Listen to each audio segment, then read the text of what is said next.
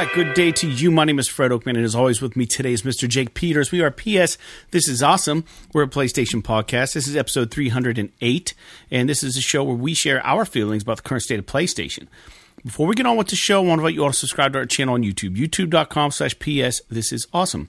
If you want to make fun of our trophy list on the PlayStation Network, or if you just want to look at our trophy list to make sure that we're real people, not AI talking to you, um, you can find me at anchorless underscore 81 and Mr. Jake Peters at jakesaw01. And if you're watching on YouTube, we have our respective PSNs right below our faces. And as a reminder, you can write us at pssisawesome at gmail.com. Most importantly, don't forget to share the show with your friends.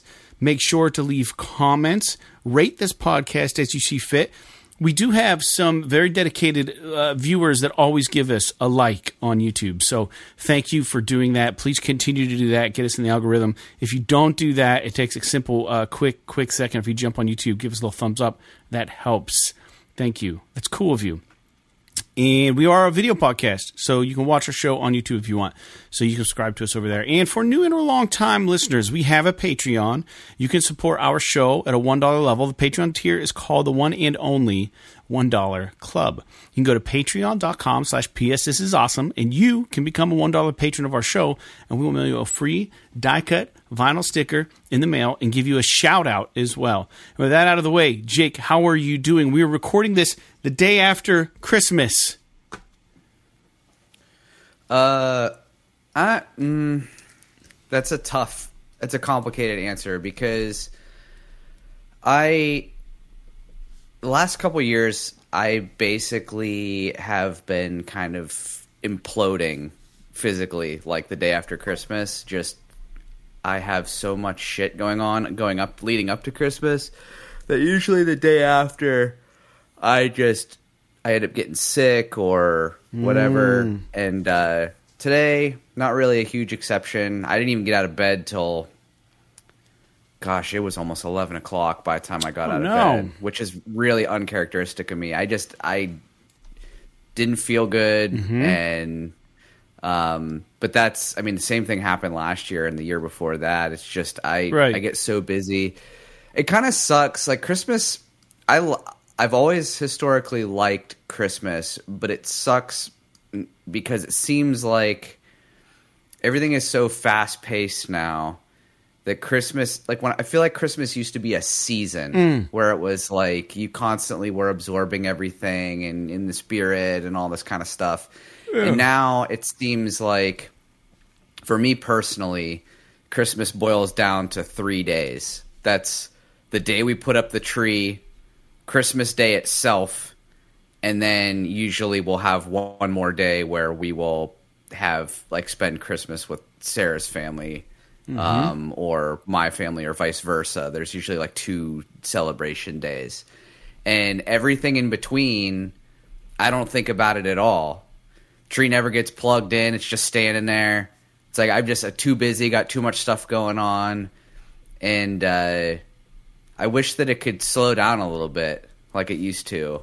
Um, so nine times out of ten, like the last couple years, I've found that part of I think part of it is just because I I end up crashing and getting kind of sick from um, just working so hard at the end of the year, but I find that like I end up getting depressed after Christmas because it was like it happened and then like like I I don't know, it just comes and goes so fast anymore it seems like. And uh you don't really get a chance to to kind of take it in. Now we did have a really awesome day yesterday. Spent the whole day with family. Got to um, exchange presents, which is obviously cool, and uh, got to see my nephew, and that was really awesome. And so I was really really happy with Christmas Day. Uh, but uh, the next week or so is just going to be probably recovery for me more than anything. Yeah, yeah. Well, I'm glad you had a nice Christmas. I, I hope that our listeners did too as well. And uh, it, you're right. Things do seem to not slow down to the capacity that I remember them as a child or as a youth. And uh, it's weird. It's an interesting thing that the passing of time. I had a really surreal experience today. uh, which is why I couldn't record till later.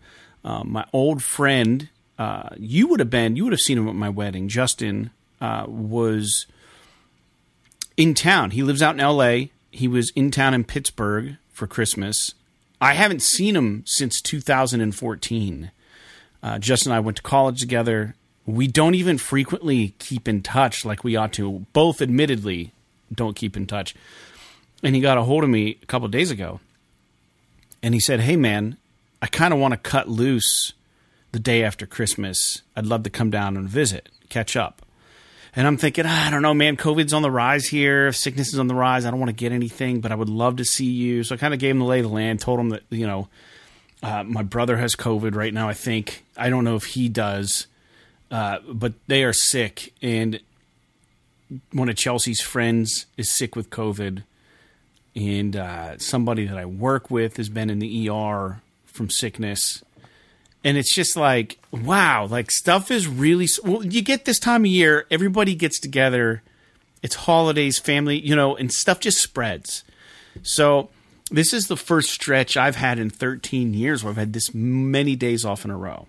And i'm thinking i don't want to i don't want to jeopardize that and get myself sick by hanging out with him but like at the same time man i would love to catch up. So we rolled the dice. He feels fine i feel fine. He showed up and we went through our old stomping grounds of Edinboro College, which is where we met. And dude, it was weird because like we were we were misremembering or remembering things. He would remember things about situations we experienced together that I had no remembrance of, and vice versa. So like I was like, dude, I don't even remember ever being in your dorm room. And then we found where his old dorm hall was. And like in the moment, like Edinboro was actively like demolishing like the the dorm room he went to school in. And it's like, well, there it goes, man. There's your past gone. You know, they're they're mm-hmm. wrecking it as we walk through campus. And I was like, wow, this is so so strange. And uh, the time is weird, and and we misremember things, but then sometimes we we only remember certain things. And it got me thinking, like, I wonder, I wonder how many people have memories that include me that I don't remember at all. And that's and that's really an interesting thought. You know what I mean? Existing in someone else's mind permanently as a memory, but having no recollection of that thing happening. And uh, he was he was talking about some stuff that I I just didn't remember any of it, and I was like, "Are you sure?" He goes, "Oh yeah, I swear this happened." I was like, "Oh my god, I don't remember this at all." And then you start worrying, like, "Man, maybe this is like maybe I'm just forgetting things." And then hmm. as you go through your days, it's got me thinking, like, how much of what we do do we even remember? Like, I have a hard time remembering what I've done last week, specifically. I, it's all just glazed over, right? And it's just, I don't know, man. And and to your point about Christmas feeling more like more like a vacation time period where everything slows down. You can recharge. Dude, I, that's how I think it was. But like, it could just be perspective. It could just be that we're adults now. And now we have all these responsibilities. And when we were younger, we were kids, we didn't have to worry about these things. You know, things did slow down. School was out. You know, if I don't know, it's I, weird. I, I feel like part of it is just how how uh, like I have nothing against um I'm my brain is not functioning very well today. Uh I have nothing against the way that like things are marketed and the way that but stuff is so commercialized nowadays mm. that hmm. I feel like what's happened is that Christmas used to be it didn't used to the season didn't used to start until after Thanksgiving. It was like after Thanksgiving, Christmas decorations would start coming out in stores, you'd start hearing Christmas music, things like that. And it would it would kind of carry for a few weeks into the holiday right. and then it would quit right after that. Well, I feel like what's happened now is that just like consumerism is so rampant and things are just so like things are so fast paced now and the fact that Christmas now starts at Halloween, like they like we've talked about this on the podcast before about how Mm-hmm. basically stores just fucking ignore Thanksgiving now and they Right. just start Christmas right after Halloween. Oh, it's instant. Yeah. And so it's like I think what happens now is that because everything's so fast paced, everybody's attention is drawn in a million different directions.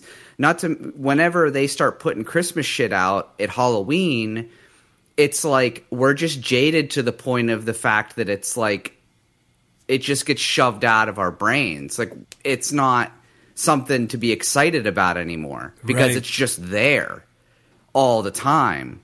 And then uh you know, I'm trying to think of like think about like uh, I, you could kind of put this in perspective with something like I know you don't what you don't, you're not really a Star Wars fan, but when they announced the new Star Wars movie, Episode Seven, it was like a big deal. Everybody was super excited, and it was like an event.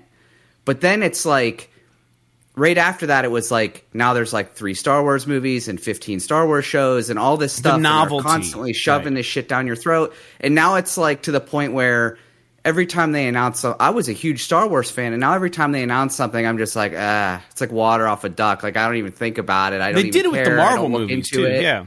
Yeah, same thing with the Marvel movies and stuff. So I feel like part of part of it is just uh you know the the rampant commercialization of everything and has just sort of ruined the spirit of Christmas because everybody's just so overexposed to the holiday now. Right. and uh I don't know. And that on top of that it's it's like I, I I don't know. I guess this is just more for me personally is that I'm just so busy for the, the the two or three months leading up to Christmas that I don't even have time to think about it like Sarah and I put the tree up and then we put the tree up uh, I think it was a week like two weeks before Christmas, we put the tree up. And then outside of that night, I don't think we turned the, the lights on the tree on until literally fucking Christmas Eve. Because it was just like the hustle and bustle of every day, like going up and down. And by the time we're, you know, get home and make dinner and do all this stuff, we just watch TV and then go to bed. So, like, we never even turn the fucking tree on. We don't even look at it. We just walk past it every single day. Right, there's too much And shit. it was like, and that was one thing that like I always loved about Christmas was the decorations and the like the tree and the lights and all that stuff and just kind of having that sort of ambience in your household for a couple weeks leading up to the mm. holiday but mm-hmm. I don't know. It, it's we don't have to complain about it anymore. I will say that mm. like I am really happy I will say that I, I am really happy about the holiday itself this year. Like it seemed like everything was was perfect. I was able to spend the holiday with my family. We were able to get all of the gifts sorted out without having too much stress. There was a little bit um just because the last last 2 or 3 years uh I don't know about you but like I don't hate buying presents for people, but like I, I actually actively like shopping for my wife because it's something that I'm comfortable doing and I I kind of pick up on things all year and then whenever I go to buy her stuff at the I've got like a game plan and hmm. sort of it's like, oh, you know, she would like this even though she didn't think about it kind of stuff. But everybody else, it's like like what do I buy my parents? They don't need anything. Yeah, they're like, tough. What do I you know like what do I buy my you know my brother and my sister in law and my in laws and all this stuff. So the last couple years, I've been getting really into making things like homemade things Mm-hmm. for them for the holidays. Like last year, I made everybody these handmade like wooden boxes Yeah. that were made out of like really nice cherry and maple and it was just like a little box didn't take up a lot of space but you could put candy in it or something you know what i mean just like a little thing and I made one for uh, for everyone. And then uh, this year, what I did was I made for the adults. I made these um, picture frames. One of them looks like a Christmas tree, and one of them looks like a like a present. Mm-hmm. And I made one for like my parents. And I made one for my my sister in law and my brother.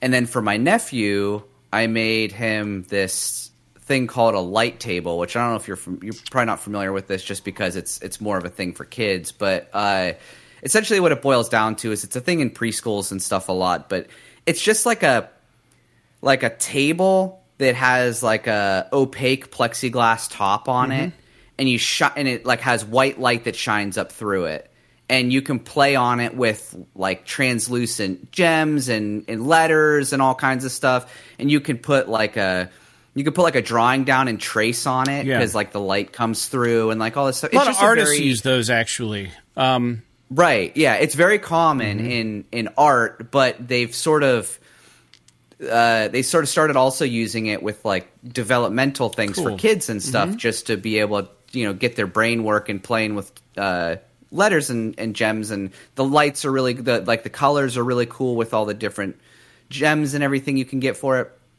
Well, I made him one of these because I was looking at buying them, and they're like freaking three hundred dollars. wow. I was like, it's literally just a plexiglass, like a table with With like a light. Mm-hmm. plexiglass top that has light that shines through it, Like LED lights or and something, so I was like, I was like, fuck that, I'm gonna make him one of these. Well, actually, I was like, I wanted to make him something, and Sarah gave me this idea, so um, I made him one, and but instead of like if you buy one like an official one they're just like white light that shines through it well what i did was when i made him one i made it with like you can buy those led like adhesive led strips they come with like a remote or like a phone app and you can like have all these color patterns and change the colors Oh, and the that's cool, brightness yeah. and have it go to music and all this stuff so the lights i put in it are one of these strip light systems Mm-hmm. so not only is it just like white light if he wants to play with it, he can make it flash colors and do all this stuff that he wants. And he seemed to really, really like it. That's so that awesome. was probably the highlight of my Christmas was making that thing and having having uh, my nephew's name is Nolan, having him really uh, really enjoy that. So, but yeah, I, I will say like to kind of leave it on a positive note. I really did enjoy Christmas yesterday. Um, it's just kind of like the the hangover from the holiday that's been getting me the last couple of years. So, and, and I don't mean that in like an alcohol induced hangover, just in like a like an emotional hangover, Yeah. if that makes any sense. Yeah, it's a lot, dude. The, the uh, one quick thing I wanted to touch on, just as far as back to memory, real quick. Um, by the way, that light table sounds awesome. Uh, is that I was walking around with Justin. We there's a kid that grew up in his neighborhood that went to college with us. His name was Ryan. I always called him Wayne because he looked like the older brother Wayne from the Wonder Years. And uh, Yeah. Ryan always got a kick out of that. So any anytime I would ever see him, I would just call him Wayne and he'd always laugh every time I called him that. He's a really, really nice guy. And uh, this is what's so weird. So little did I know, Wayne's parents bought a house in town a few years ago, and he was apparently in town this weekend. And Justin, you know, we were walking around campus, and uh, I asked him if he'd ever kept in touch with Wayne, and he goes, "Oh yeah, yeah, yeah. He's got hair down to his shoulders, and he's looks looks kind of like a hippie, cool dude though." And I'm like, "Oh man, I'd love to catch. I haven't seen him for for 13 years. I haven't seen Wayne in 13 years, and I hadn't seen my buddy Justin for nine. And uh, and we all hung out all the time at college. So Justin's in town. We're hanging out. We're catching up. And he goes, I got, I got a surprise for you. He didn't tell me that Wayne was in town. Why would he be? Wayne lives out in like Cranberry or something. So uh, we sh- he gives me this attitude. Let's go here real quick. And I'm like, all right. I was like, do I need to let Chelsea know where I'm going in case I don't come back? Is this like you're gonna, you know, take me out or something? Uh, you know, it was weird because you wouldn't tell me where we were going, and then we pull in, and Wayne's there. I'm like Wayne, you know, it was so nice to see him. It had been so long. At first, I was kind of pissed because, like, wait, you live in Meadville and you've never reached out to me? He goes, no, no, no, no, no. My parents live here. I'm here maybe twice a year to visit them. He goes, I, I had no idea you were still in town. And then he starts laughing. He goes, you thought I lived here the whole time. Then we had a we had a laugh, and then he goes, they started talking about college. And if you had asked me and put a gun to my head and I had to give you an answer, and you asked me and you said, How how long did you and Wayne keep in touch while you were at college? I would say the whole the whole shebang. My whole college career, four years, four and a half years, I hung out with that dude. We'd get food together. We'd go to Erie together. He was always around. I found out today that he only lasted one one year. And I was like, "What? You were there surely?" Cuz like my memories of college were that first year, like they really stuck out. We hung out all the time. And I was like, "Wait, so we so like that was it? Like we didn't hang out like after he goes, "No, I went here and then I went to Barron for a bit and then I went here." And I was like, "Wait, wait. So you never you didn't graduate from college? Like I swear." He's like, "No." I'm like, oh my god, because I misremembered that. Like, I thought you were there all four years. Like, I had no clue. Like, you're just this person in my memory bank of people I hung out with at college that weren't like my music group. Like, you were just like people that like hung out in the dorm rooms. We would go get into trouble or whatever. You were always there in my mind, like for years. Like, call- no, I was only there for one year. I was like, oh my god, it's so fucking weird because uh-huh. I think of you so fondly in our times. And he goes, yeah, same here. He goes, yeah, no. He goes, no, but I, he goes, I couldn't stand Edinboro. He goes, I was out of there. I was like, oh my God. So our memories are weird. Um, and you think you remember things perfectly, but you don't. And uh, I think I have, I, I will be the first to admit my memory is not great, but something like that, like you think I would remember, oh, he wasn't there for my second, third, or fourth year of college. I just presumed he was because I, you know, why would I keep track of that 20 years later? Like, why would I even remember that he wasn't? You know what I mean? Like, he was just a college dude, hung out with us. So weird, man. It's great huh. to see him though. So I'm standing there with Justin and Wayne, and it was like, phew, it was a, it was a blast from the past. It was fun, and they're all great people still. Uh, got along like no time had passed. It was awesome. Um, but yeah, dude, memory and that stuff, and yeah, just the holidays are good for those reasons too. You know what I mean? You you you, reconnect with people, and it's it's it's a good reminder, dude. I often think about, and then we'll go into games we're playing. Um, I often think about like my life and like how most of the people that I've kept in touch with, that I consider friends, um, maybe with you as an exception because we still do the podcast. I'm I'm usually uh, in a friendship with people not not because we lean on each other for music creativity, but because we found each other through music. So I have very few friends in my life that I've made outside of music circles. And like these two dudes from college are like some of the exceptions. And it's just really interesting that to even think that I have friends who aren't musical at all because like my life has been music for so long that my friendships have been made through that um, with a lot of people. So you know, or or just maybe logistically, like you, you were always around. But I mean, honestly, like you and I kind of met through music. Honestly, like those guys, they didn't know me as a musician. I was just a college student. You know what I mean? That's what's so weird to me. I don't know. I tried to talk music with those guys, and they they couldn't. They, they you know, Justin has no interest, and then. Uh, Oh, and another another crazy story, R- real quick. That that band Danvers that I I was asked to guest vocal on, um, their singer Lee Yarnell, uh, is the guitar teacher for Wayne's twelve year old kid, and I'm like, this is fucking wild because like his wife was like, "Oh yeah, yeah, yeah. I think our guitar teacher like follows you on Instagram or something. Like posted something about you." I was like, "What?" I was like, "What's his name?" She goes, "Lee." I said, "I don't know anybody named Lee." And I know Lee Lee Arnell, but he didn't come to mind. You know, I was, I was like, "What the fuck? That's so weird." Yeah, dude. I sung on his band's record. They're twelve year old guitarist teachers. My friend Lee. Uh, it's such a small world, man. It's just who would have thought? I, it's just my mind was blown today. It's just so strange. What a nice little Christmas That's gift. wild. Yeah, dude. It's my mind's kind of weird right now. That was like a total blast from the past. Uh, walking through Edinboro campus when all the kids are gone with with Justin, seeing them demolish buildings that we went to school and you know that was our stomping ground. It was so weird today. Um, the fact he was in town and they're just getting rid of a lot of these buildings. They rebranded and stuff. But anyways, I'll shut up. Such a crazy. I'm just kind of coming down from that weird experience. Um. Anyways, games we're playing. Every episode we talk about PlayStation games we are playing, and uh, this will be no exception. I do have some more to report. Um, if you tuned in last episode, you know that I've been playing Resident Evil 4 in VR on VR2. And holy shit, man, I, I'm going to talk a little bit about this game. Eh, Most people have played it. There's a scene, there's a, there's a part in this game where you get access to a boat. Um, and you can like, Oh, you're talking about the like the spear yeah, part? Yeah. whoa, what the fuck, man? In VR, that is insane. That they they bet. actually they give you a warning and they say if if you're playing this game standing up, you might want to sit down for this part. Um, and I do play standing, and I played that part standing, and I whoo, talk about some sea legs in VR, dude. But that is so fun. It, like the graphics, just the magnitude. Oh my god, it was awesome. This game is continuously impressing me.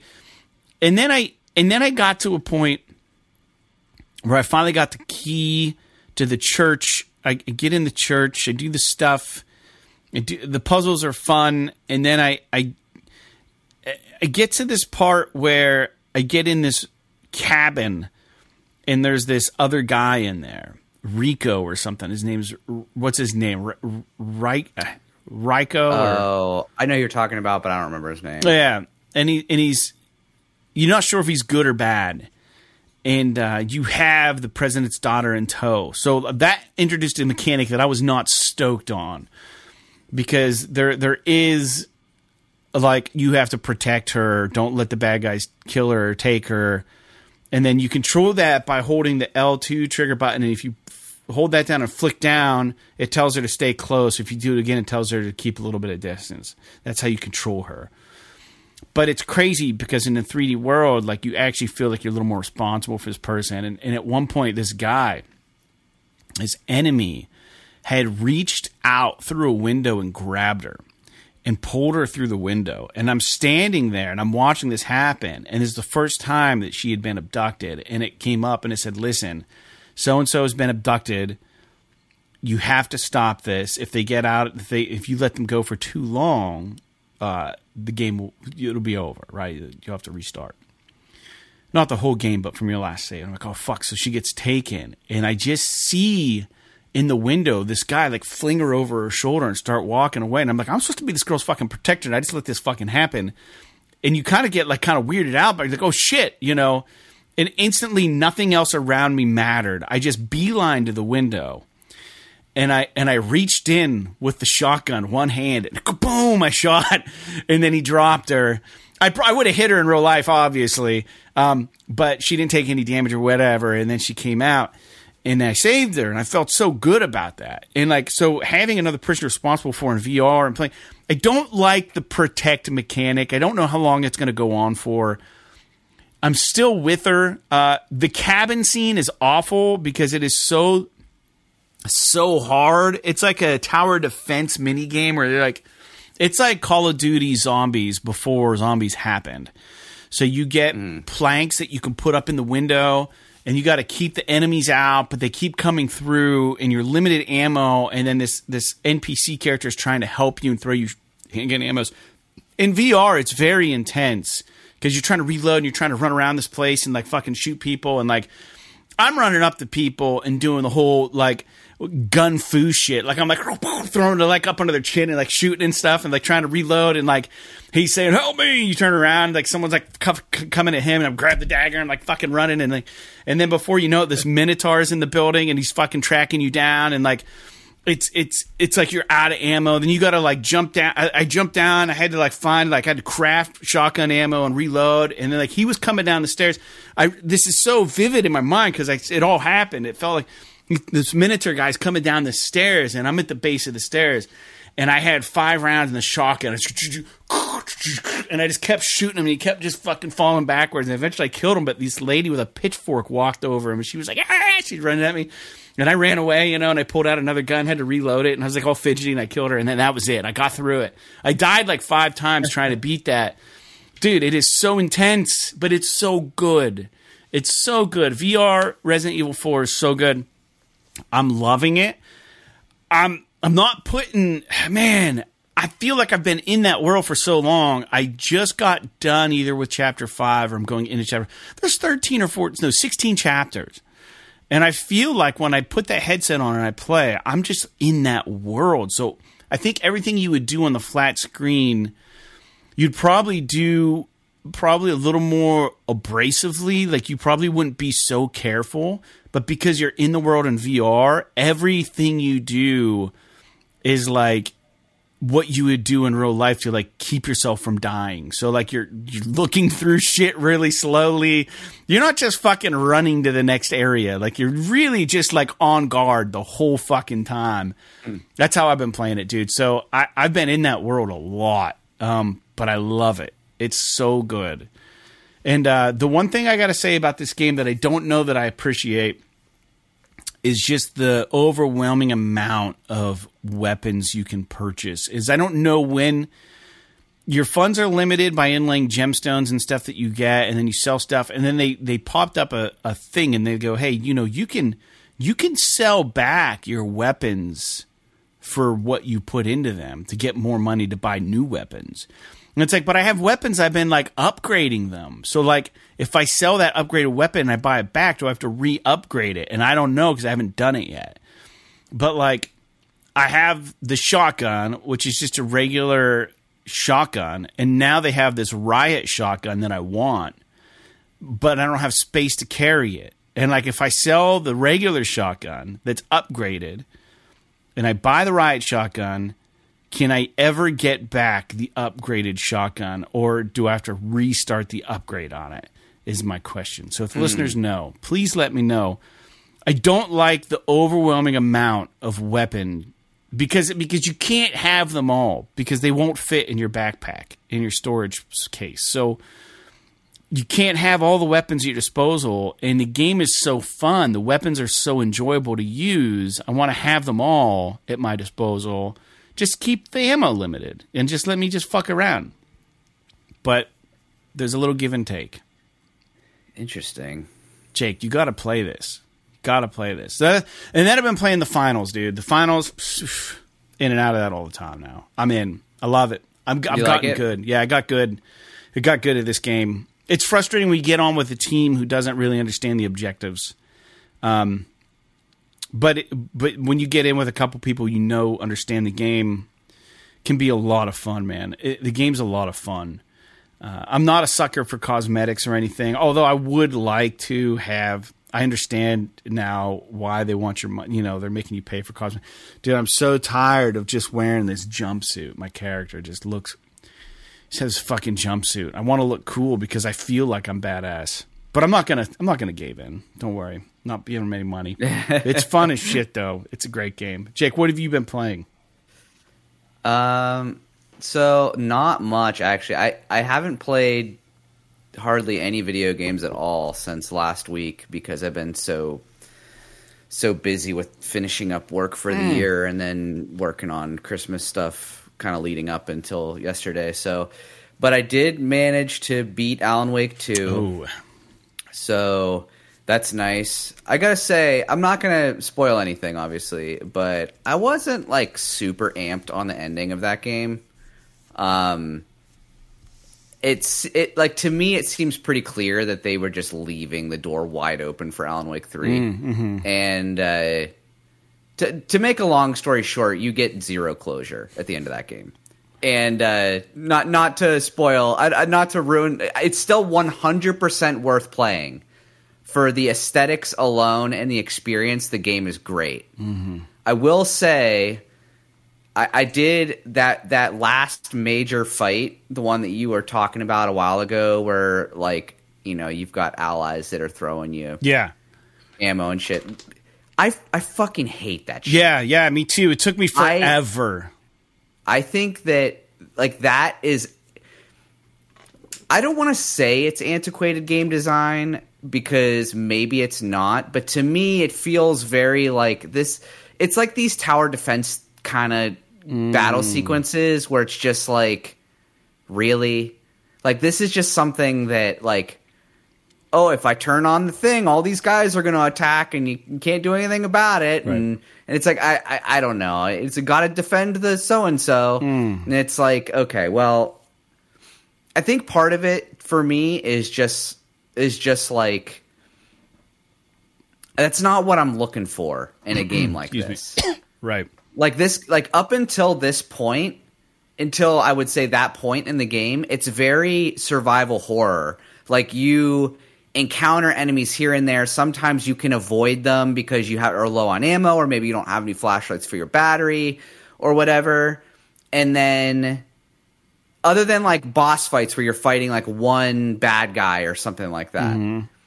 but they they take that whole sort of design philosophy with the combat, the whole survival horror thing, and then they just chuck it out the fucking window Right. for this battle. And they're just like, now you're gonna fight hordes of enemies. This is a horde mode version now, and it's like, okay, like.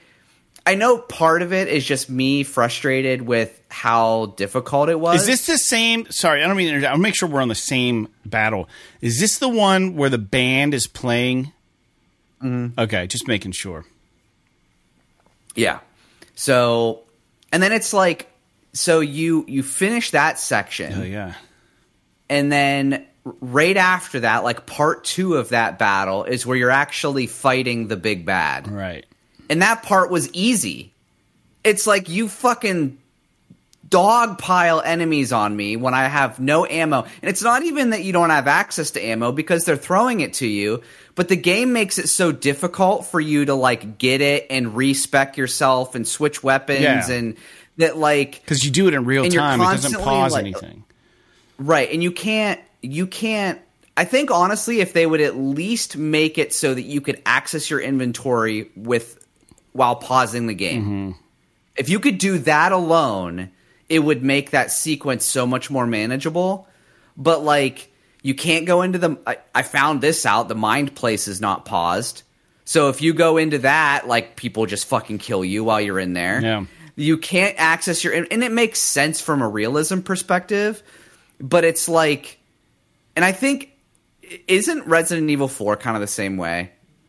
Like when you access your inventory, is it real time? Do you know? It is not. Or does it not in? VR. It pauses. It pauses in VR. okay. I don't so know if it does on flat screen. The problem is, is that like one of the things that is not realistic. I get like you're like okay, well you you're not going to access if it was real life, you couldn't access your inventory. Like the, like the enemies aren't going to stop coming at you because you're looking through your bag. And it's like okay, well if this was real life, I also wouldn't have all these fucking quick slots to sign and like all this other weird shit that's gamified about it anyway. So just like let me access my inventory in a reasonable manner while I'm getting through the game because they they make it and you have to dude the fact that you have to equip healing items pisses me off Yeah.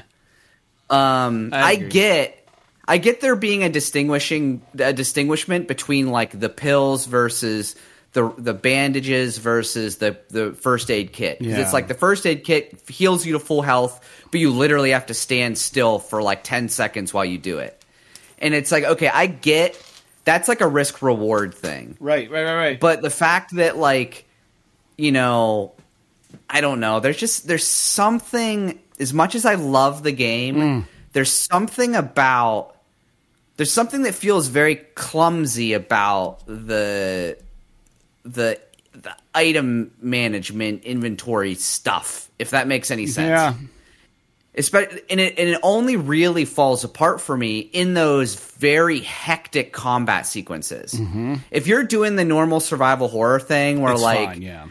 You know you you get caught off guard or you're fighting like one enemy that's really hard to kill or you know you're slinking around or whatever trying to avoid shadows with your flashlight off. Like it it works it's totally fine for that. It's only when you're in this like these like one or two or three random horde mode sequences in the fucking game where it falls apart. Like it's not designed for that.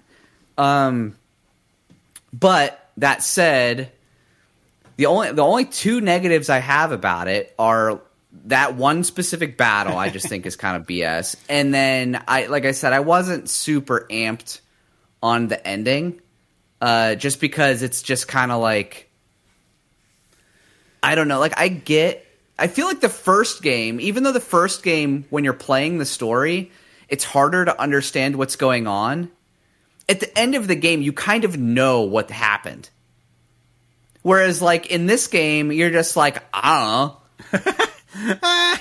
I feel like, And so like oh, it's so funny. I feel like you feel about this like how I feel about Control as far as the story goes. I, I personally feel like I picked up a lot of Alan Wake 2 story.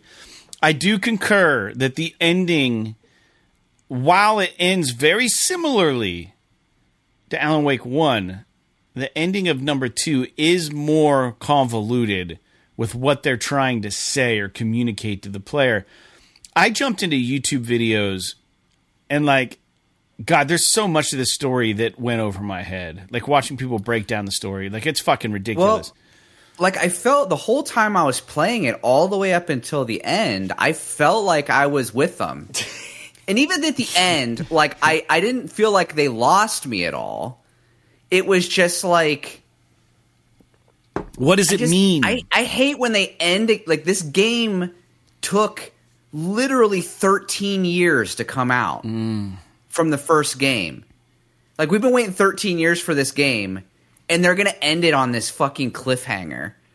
That's like I guess you got to wait 13 more years to find out what the fuck's going to happen with and it's like okay like I like I, I don't I'm not saying they they couldn't leave it open to continue the story, but it would have been nice to know like what would have been cool is if if they had provided a little bit they had provided closure but then put it like in Alan Wake 1 I don't even know if they did this in Alan Wake 1 but I don't mind like when they provide closure but then right at the end they put a seed of doubt in your mind to make you question what happened yeah. so like there are things like I would have loved them to do something like that with this where they're just like, okay, maybe, you know, you didn't do it or maybe you did do it. But then right at the end they're like but maybe it's not like it seems. Like that I, I would love, be okay. I- let me say this real quick. I am going to bleep What? out the one word that you just used. Uh, you used a word that I can't, we can't have in the podcast, but everything else you've said is vague enough that no one know what the fuck you're talking about unless they play the I don't game. even know. I think I know what you're saying, but I don't even know if that really says anything. Well, to me, and we'll leave. We won't say it, but like to me, I don't even know what that means. Right?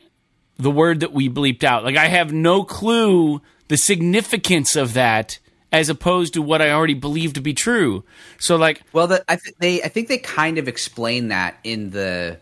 This is really hard to talk about without spoiling Yeah, it. But there's maybe- like a we'll there's it. like a mid there's like a post credits slash mid credits like yeah, uh, it's it's hard to call it a cinematic because it's literally a live action video, Mm-hmm.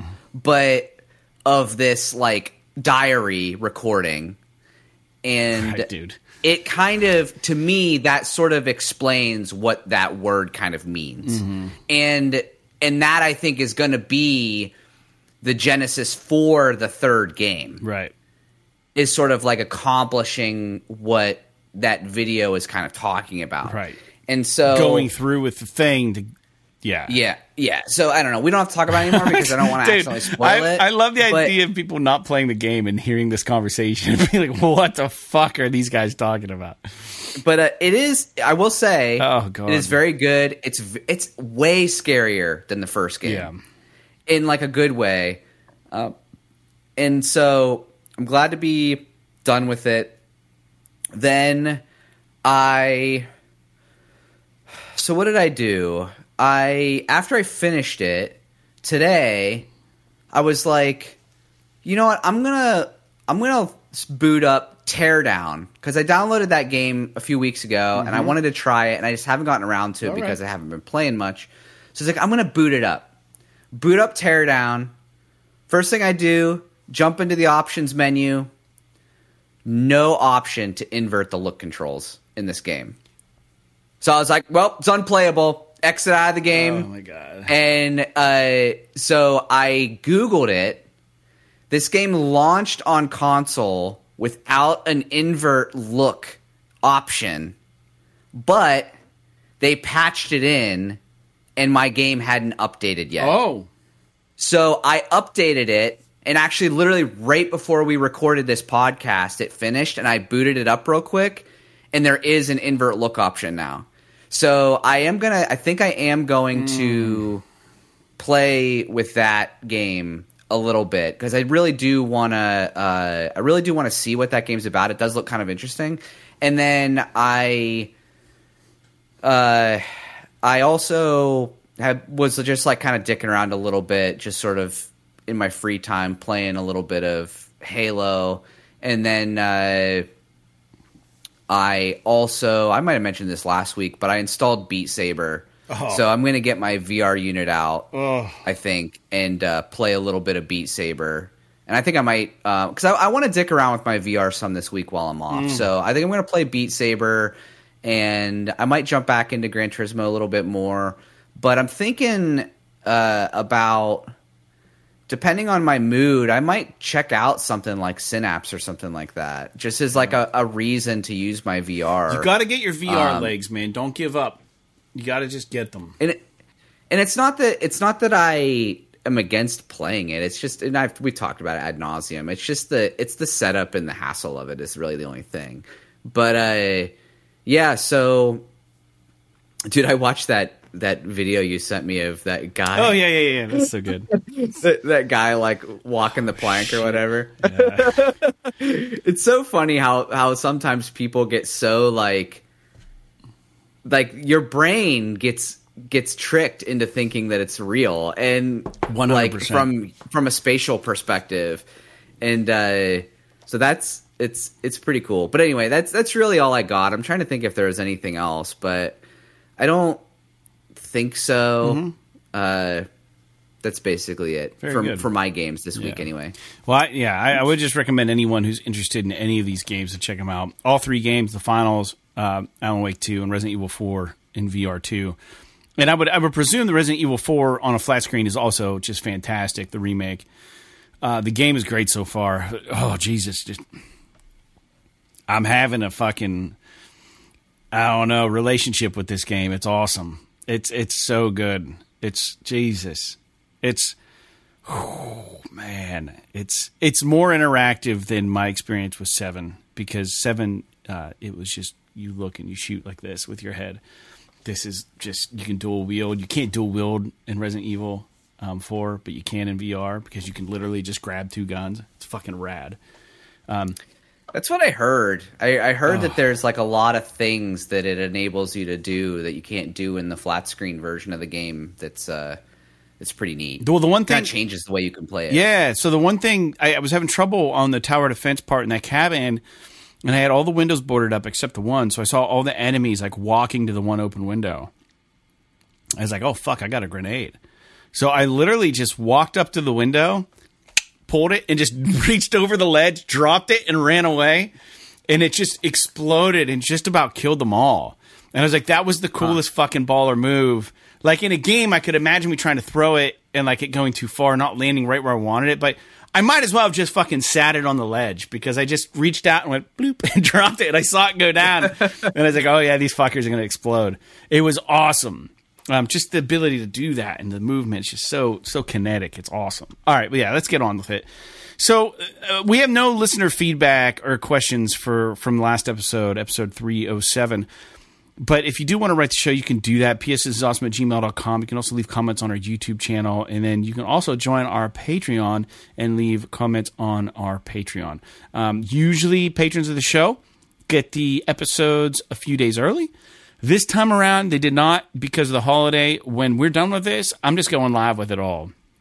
No early access, just posting all this shit for everybody um, at once. It's Tuesday, 7:30 right now, and the uh, episodes typically air for free for everybody on Wednesdays, and then if you're a patron, usually you get them early.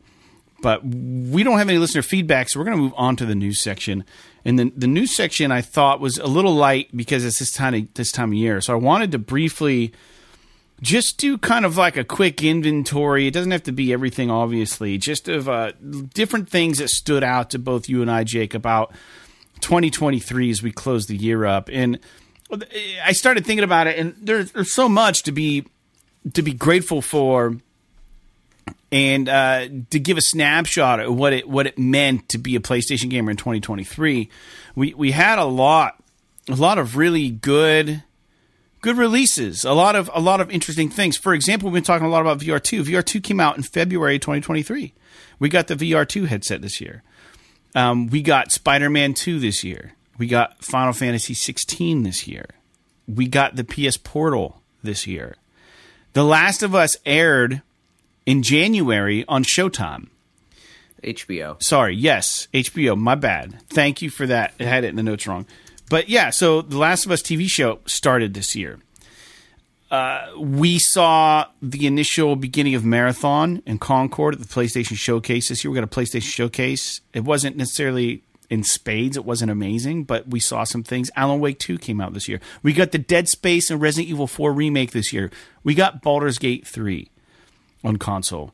And we got the critically acclaimed expansion DLC for Cyberpunk 2077 Phantom Liberty this year. We got the GTA 6 trailer this year. Dude, we had so much good shit this year. I don't know anything that specifically stands out to me, but I think on a whole, what a fucking year it was for gaming. There was always something to talk about on the show, it seemed like. There were maybe one or two weeks where it's like, ah, kind of a light news week, but dude, we had a lot of crazy stuff happen. Um, most of it good. You know, there were some bad stuff, studios going through hard times, uh, hacks that happened that we kind of talked about, but man, we, we even got the 40k Warhammer uh, Space Marines whatever too um, trailer. Mm-hmm. Fucking awesome. So Jake, is there anything that I mean, all of that I think is a highlight. But like, is there anything that just stands out to you this year that you're like, man, that was that was really good, or that was? I know I'm hitting you blind with this. I didn't tell you we were going to bring this up, or I was going to. I was just looking for something interesting to kind of cap the podcast for the year. Uh, is there anything?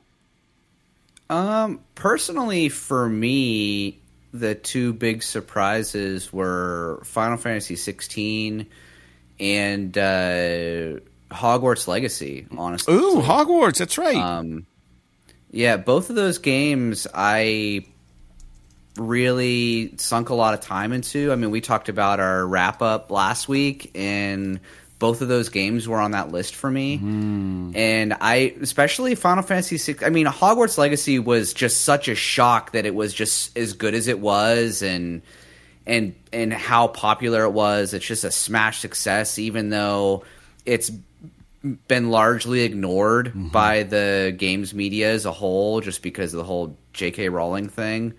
Um, but, uh, yeah, but Final Fantasy 16 was just the fact that it's more of a, a, an action RPG or like an action game than it is a true JRPG, and the fact that I haven't really, other than Final Fantasy 7 remake, I haven't played a, a modern Final Fantasy game that I really like was in love with. Mm. So uh, I was really really happy with the way that that that game turned out. And then obviously, you know, Spider Man Two was great, but we knew that was going to be great.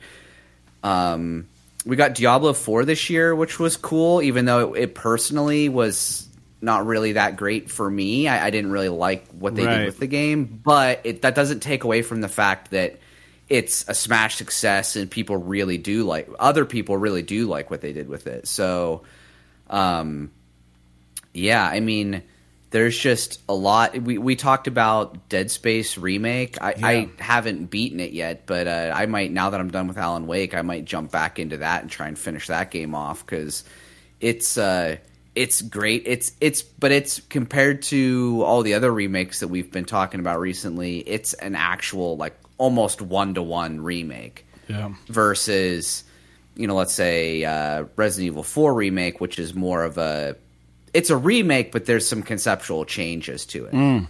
And you know, with the VR mode, and there's a few other things that they changed about the game. Right. Um. So, and then obviously Alan Wake Two, we were just talking about it, was a really, really great experience. Uh, I I am so glad to see that they could take essentially 13 years off with this franchise and come back and have it be such a smash hit. I mean, com- critically, I, I don't know how well it sold, but uh, yeah, it's uh, it's it's it's been a really great year, and and we've we talked, uh, you know, kind of him hot about Baldur's Gate three and everything. It's something that I really want to try. I just don't know, based on the way that it looks. I I don't know if I could. If I would be that into the combat, so it's kind of hard for me to spend the money on it. Actually, my brother and I were talking about it last night at at Christmas, just about how you know we were both interested in it, but he said he watched some videos and he just didn't think he would like the sort of the dice rolly nature of the combat. But uh, you can't deny how successful it seems to be. So anyway, I mean, yeah, it's been a it's been an awesome year, and I will admit that like as far as sort of announcements and releases from Sony proper goes, it's been kind of a down year for them. Obviously, Spider Man 2 is great, but we didn't get anything new from them as far as announcements go. I mean, we got like, you know, we had that that showcase where they talked about, I guess, you know, from new stuff goes, for, as far as new stuff goes, namely, they talked about uh, um, Concord and what was the other one? Fair Games and but we don't know anything about them other than some CG trailers that we saw in Marathon, obviously. But you know, now like right now at the end of the year, it's kind of hard to be excited about Marathon with all the bad shit that's been happening at Bungie. Right. It's hard. So you know, it, it's been kind of honestly, it's been kind of an up and down sort of. Honestly, I'd almost even say a down year for Sony first party, and I include Bungie in that. Oh, not to mention the announcement of the closure of the well, the not the closure, but the cancellation of Last of Us Online. Right, right. And we just talked about that last week. Um, but at the same time, you think about PlayStation Productions on the multimedia side, and The Last of Us on HBO was fucking awesome. Nobody expected that show to be as good as it was. And then, from what I understand, people are also really liking Twisted Metal, Right. even though I haven't watched it, and I don't think it's as obviously it's not going to be as critically acclaimed as something like The Last of Us. But a lot of that is down to the con the su- the uh, uh, the subject, Right. The content that's. I mean, you're not going to get a fucking sweet tooth singing. You know, the thong song is not going to win you any Emmys, I don't think. But uh, I would say that it seems like it's a success. They announced the second season for it, so it's been a very it's been one for the ages for sure as far as just general video game sort of chronology across all platforms. Yeah. Even on the Nintendo side, we got a Zelda game and a Mario game. Two two Mario games, a Zelda game, and a fucking Pikmin game this year, which is crazy. Did you mention the Mario So- game? Yeah, there's two Mario games. Mario there's Wonder Mario, and- uh, Mario Wonder and Mario RPG remake came out, and then you, like I said, then you had Pikmin Four, and you That's had right. uh, uh, you had um, Zelda Tears of the Kingdom. So it's just, dude, and then even even uh, Xbox had Starfield, and obviously Redfall wasn't very. I heard that popular, Hi-Fi Rush game was awesome. Did that come Hi-Fi out? Rush was fucking awesome. I never played it. Um, so It's just been a good year yeah, for gaming. it's, it's been such a great year for games. Maybe not a great year, like I said, maybe not a great year for Sony first party, but it's been a great year for video games. And I'm kind of, and there's a lot coming down the pipe for, Hmm. uh, you know, the first few months of 2024. So seems like we're just gonna keep on rolling, which is great. Yeah, dude. But it's kind of a bummer. It's kind of a bummer for the listeners in the fact that like there's almost so many games that we can't we can't cover them all. At least we can't even cover all the major ones because it's just like there's just too much stuff coming out and too much of it is great. Mm-hmm. It's like how do you know? And and they're all super long.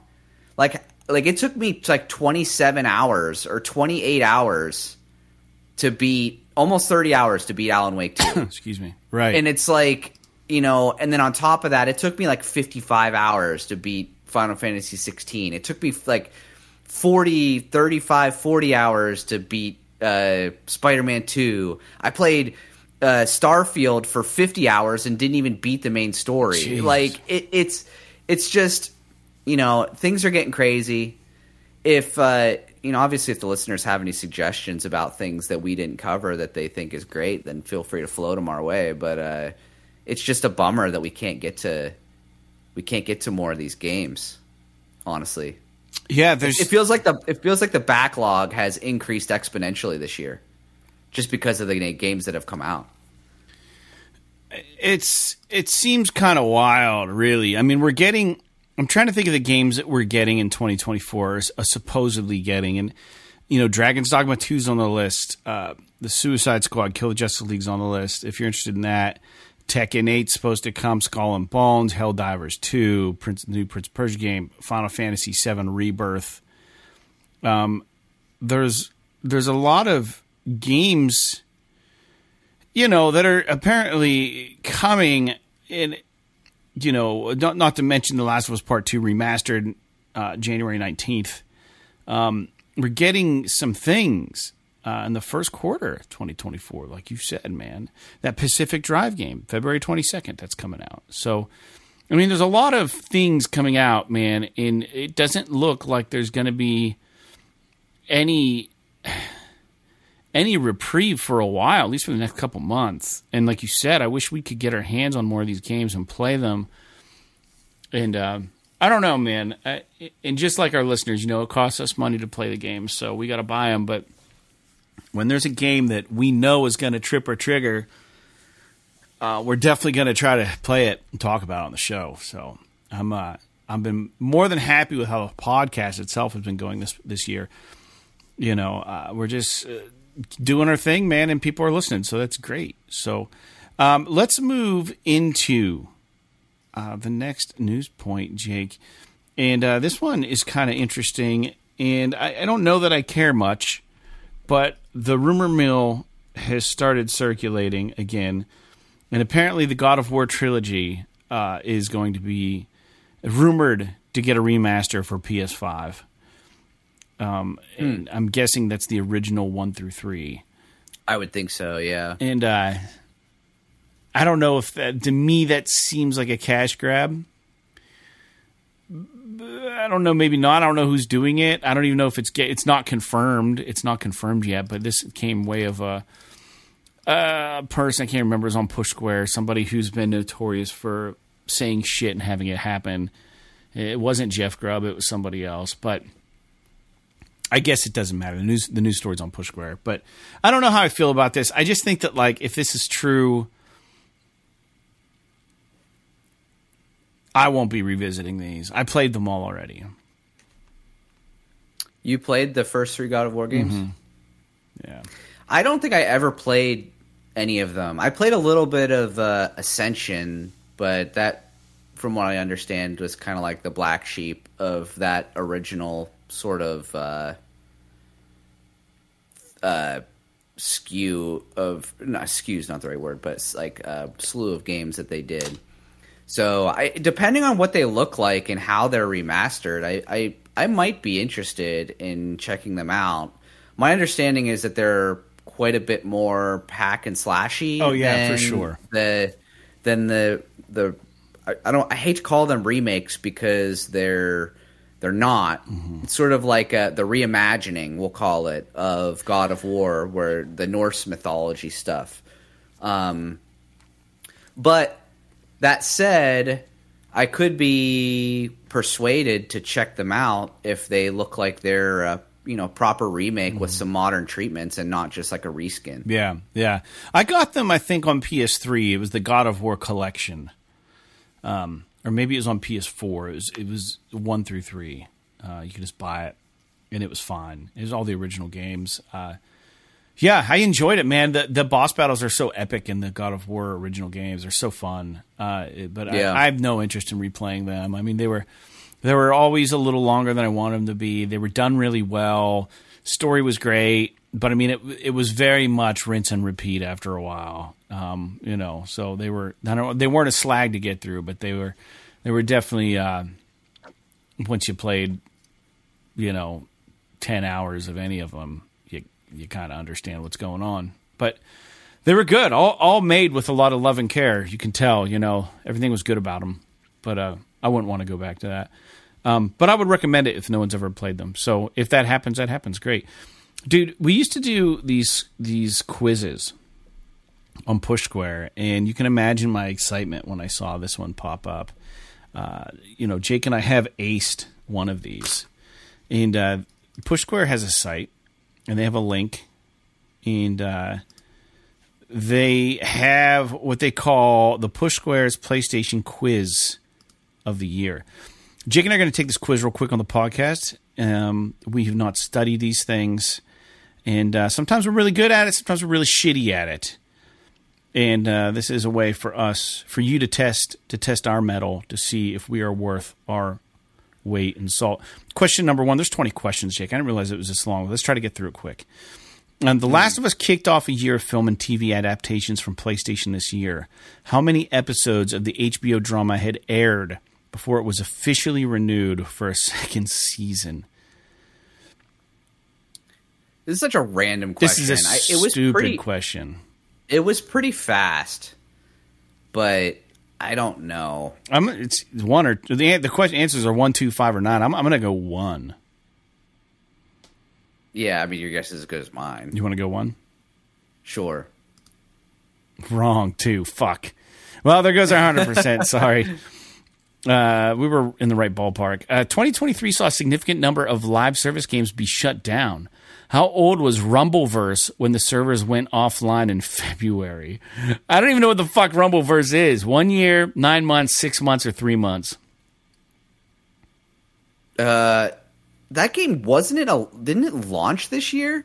Must have. So it, it it was like I mean obviously all the answers are are really short, Mm-hmm. but Definitely not a know. year. Maybe yeah, maybe run it right up the middle or something. Six, six months. Sure. Correct. Good job. um, Xbox Studio Double Fine released an epic 32 part documentary about Psychonauts 2 and game development in general. What was it called? Was it called Psychoconnexus, Psych Ward, Psych Odyssey, or Psychocatharsis? I think it was called Psych Odyssey. Let's do it. Psych Odyssey? Correct. Good job, Jake. Even though just just a quick sidebar, even though that uh, uh, that studio is an Xbox studio now, that game is on PlayStation Yeah. and it is awesome. So I highly recommend it. This is a. They're showing a bunch of stuff here from the Xbox Activision Blizzard King deal. It says Microsoft's acquisition of Activision Blizzard King was in and out of the news practically all year, and fans were followed every step.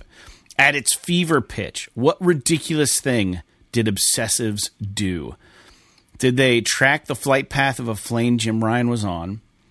Waited outside courtrooms to speak to Sony Microsoft executives, hacked into internal PlayStation emails, or made up fake evidence that got picked up by the media. I wouldn't be surprised if they tracked a plane Jim Ryan was on, but there was something like that, but I believe that happened to Elon Musk, not Jim Ryan.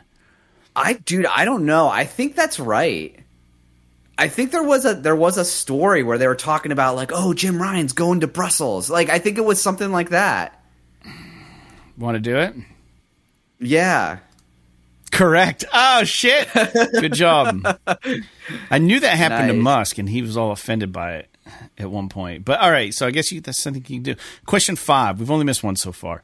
PlayStation's brand and marketing often leads to its crossover products. Which of these was released this year? Cereal with Marvel Spider-Man 2 in the box, postage stamps with PlayStation characters, pasta shaped like the PlayStation symbols, or all three. Dude, if there were postage stamps with PlayStation characters, I would have been all in on that shit. Just mailing my shit out with that. That would be cool. I don't think that. I feel like it almost has to be. It almost has to be all of them, right? Hmm.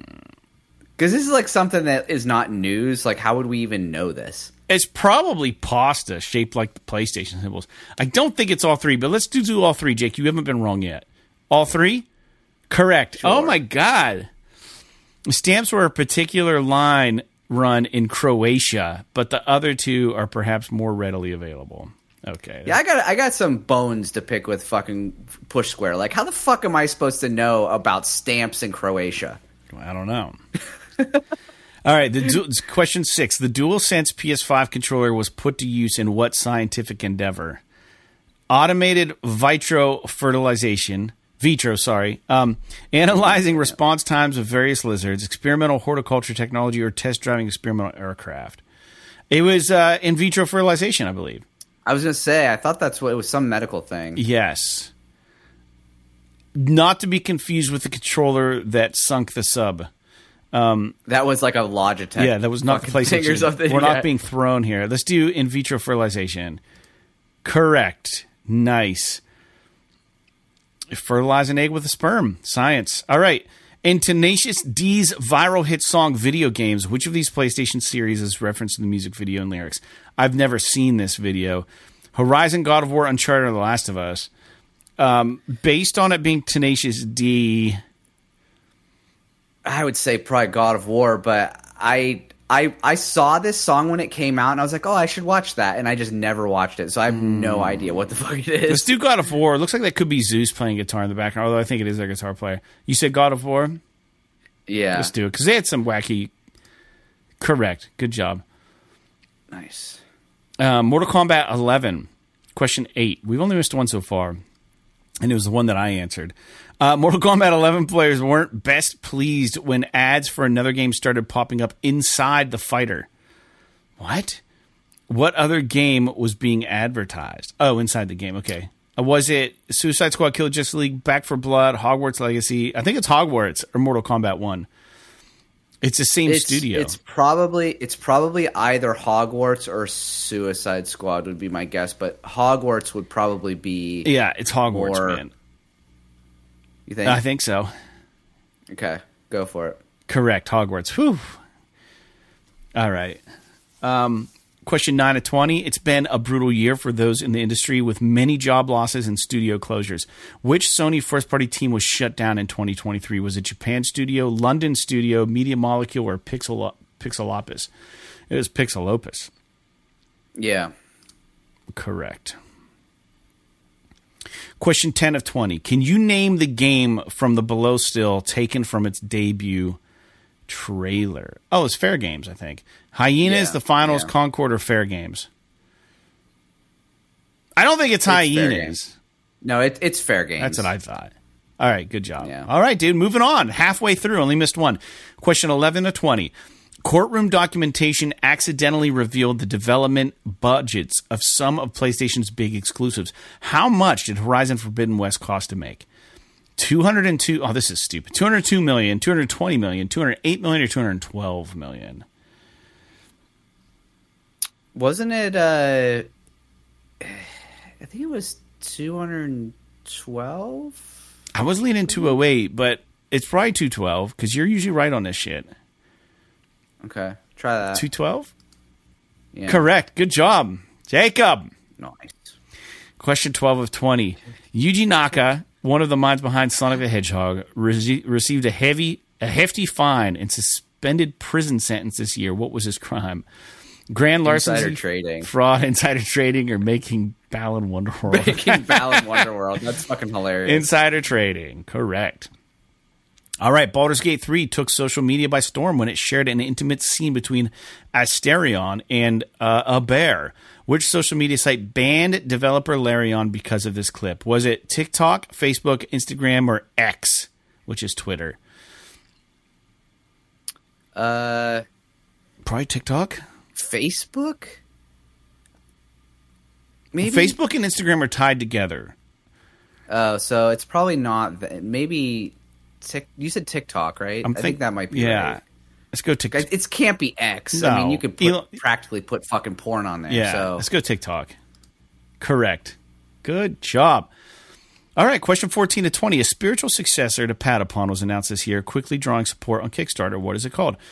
Tatagon, Nakanon, Dapadon, or Ratatan? It's Ratatan.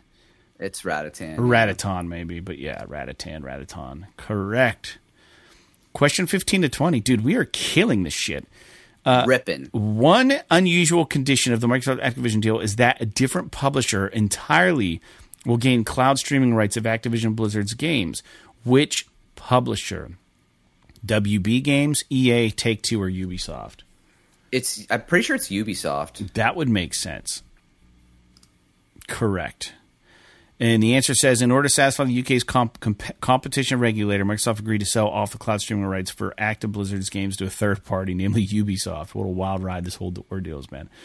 All right, here we go. Question 16 to 20. PlayStation boss Jim Ryan announced his retirement after four years as CEO. What year did he join Sony? 94? I think it's nine. I think it's 94. All right. Because I remember there being like a lot of talk about like 30 years with Sony or whatever. Yeah, right. 94, 99, 2003, or 97 for the listeners. Uh, we're going to go 94. Correct. 30 years once he steps down early next year. 17 to 20. The website pushsquare.com is predominantly about which series of Sony video game consoles was a question on which British quiz show. We not Brits. Uh, Mastermind, no idea. Tipping Point, University Challenge, or The Chase. I've never heard of any of these, so just pick a This is a one. shitty question. I guess it makes sense. We're infiltrating their site. Uh, Mastermind sounds good. Sure. Nope. Tipping Point. Okay, that one shouldn't count, but we've missed two now. Eighteen Catch 18. up on my British game shows. Yeah, that wasn't a PlayStation question. 18 to 20. Um, which of these companies sells branded DualSense PS5 controllers? Hotpoint, M&M's, Magners, or Yor- Yorkshire Tea? What? Branded DualSense PS5 controllers. Hotpoint, M&M's, Yorkshire Tea has to be a joke because they're they're fucking British over there. Um, that's got to be an inside joke over there. The tea. What about M and M's? There's no fucking way it's M&M's, man. Magners or Hot Point. Dude. Hot Point sounds Dude. like it's probably Magners. That sounds like a I real. I have no pla- idea. I don't think this is. I think this is a British thing. I don't know that this happened in America. So just go ahead and pick something. What do you want to pick? I, dude? I. It's I don't. M and M's. It's Magners or Hot Point, as far as I'm concerned. We'll go Hot Okay. Point. Wrong. Yorkshire Tea. Jesus, that's so fucked up. Okay, we've missed three now. Sue us. Question 19 to 20. Sony is co funding the movie adaptation of a franchise from a rival gaming business. Which non PlayStation movie is Sony involved in? It takes two Borderlands, Streets of Rage, or The Legend of Zelda. It's Zelda. For sure. Yeah, I think you're right. Yeah. Boom, got it. Last question. December saw the official unveiling of GTA 6, but one individual really isn't happy about it, who's trying to squeeze Rockstar for money for par- parodying them in the trailer. The alligator entering the shop, it's the Florida Joker guy. Uh, the alligator in the pool or the lady on the clearly it's not the alligator. And it could be the lady on the car, but it is Florida Joker. Did you hear about this? Is it? Yeah No, he's threatening to sue Rockstar. He's asking for like two million dollars or something. It's funny. So we got 17 out of 20, which says PlayStation Encyclopedia. Wow, look at the, those results of yours. Uh, that sure is something. Thanks for taking part in the 2023 Quiz of the Year. What are your favorite moments from throughout the year? Compare results. There you go. Good job, Jake. Yeah, the Florida Joker is a is a a side point, a news point. Um, is that he uh, posted like on TikTok or somewhere demanding that the people at Rockstar, you know, pay up for using his likeness or he's going to take him to court. And then there was a funny rebuttal video from the guy who plays Arthur Morgan in Red Dead. And he's just like, uh, no, you are not going to win this. Trust me, they know what the fuck they're doing. You don't stand a chance. Uh, they have people and people and people making sure that they're within their rights to do all this shit. So you are not, this. you know, it's just straight up saying. It's funny because it's in like Arthur Morgan's voice a little bit. Yeah, I thought it was hilarious though, and you know he's probably not wrong. Um, it is interesting though because people have been sued for less. You can be sued for less doesn't mean you're going to win. So moving on, uh, let's get on to this next news point. Speaking of crime and law and Grand Theft Auto, this is actually sad but interesting at the same time. And some people may be like, "Ah, no fucking sympathy for these people." You know what I mean? But this young person, man, um, the GTA hacker, the person who hacked into and exposed Grand Theft Auto, was recently sentenced to life in a hospital. He's 18. He's from England. His name is A R I O N Kurtaz, K U R T Z. He apparently was able to hack Rockstar while he was in police protection. He used an Amazon Fire Stick, a mobile phone, and a Travelodge television. And he was the dude must be fucking brilliant. That must be a savant. Yeah. just fucking brilliant to be able to do this. And so he's he was sentenced to life in a hospital, dude, for doing this. he must have some kind of. I, I, there was like, was there was there something about like him having some kind of developmental disability or something? It's never been confirmed. It's only been speculated. Uh, yeah, you know, some podcasts That's jokingly, seriously, whatever. But I, I don't think that there's. I think he took it. I think his approach, or maybe his his defense attorney, probably was like, "Listen, you're in a fucking ton of hot water. Um, we need to go this route." You know, that might have been the situation. Um, but man, I I forget my password all the time to get into shit. Like I can't imagine hacking Rockstar Games with an Amazon Fire Stick in a hotel TV. Um, and your phone, phone probably clearly is a hotspot or some shit. He probably used the TV to plug crazy. a USB drive into, used his phone as a hotspot, and probably had some sort of hacking software on his phone, is my guess. But it's fucking genius. that's crazy. Was this after he was arrested? Yeah, he was already he was already arrested for fucking hacking some other places. And then he fucking hacked Rockstar from a hotel room under police protection. Or- that's hilarious. yeah, it, it's hilarious, but it's also really fucked up. You know what I mean? Like Jesus, yeah. someone like this we need on our side, like on the good people side, right? Man, this this kid, what a waste of talent and skill. Yeah, you would think that like somebody like this would just he would be gobbled up as like a white hat or whatever. Yeah, dude, this might But, just be a uh, cover story, anyways. It might not be real. They probably like some government scooped this kid up, and he's like cuffed in like a white room where they just give him a computer and they're like, "Do this," and we Yeah. won't do this, and we won't like take you out. You know what I mean? Like, who knows? But like Good that kind of skill is just unprecedented. Um, this is the generation, man, before us that's gonna, you know, gonna come after us. We're gonna be so fucking good at this shit. That's wild. Um, next news point, man. Uh, this is kind of no surprise, but disheartening for a number of reasons. Uh, First Contact Entertainment, the developer of Firewall Ultra and just Firewall, are essentially blaming the closure of their studio on the lack of virtual reality support going on in video games right now. Uh, the studio is going to be shutting down at the end of 2023. Firewall Ultra was kind of set up to be a live service kind of game, I believe. Um, they can no longer, they said they can no longer justify the expense needed going forward making virtual reality games. They just can't do it. I just heard. I mean, I also kind of heard that that game just wasn't that great. I've heard a bit of both. Yeah. hmm It Because wasn't. people liked go ahead. people liked that firewall game f- for PSVR one. Mm-hmm. Like people seem to really like it. I just think that like my understanding is that the the PSVR two Firewall Ultra it was kind of like a one point five version of the game, and it like wasn't really all that Hmm.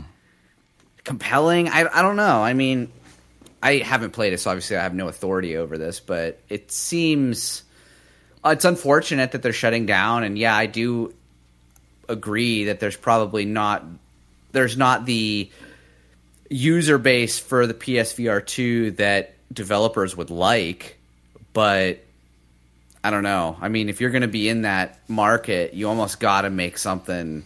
You almost got to be even better Yeah. at your job than than releasing it on a PS5 that's got 50 million users. Yeah, you got. So, yeah, phew. it's tough.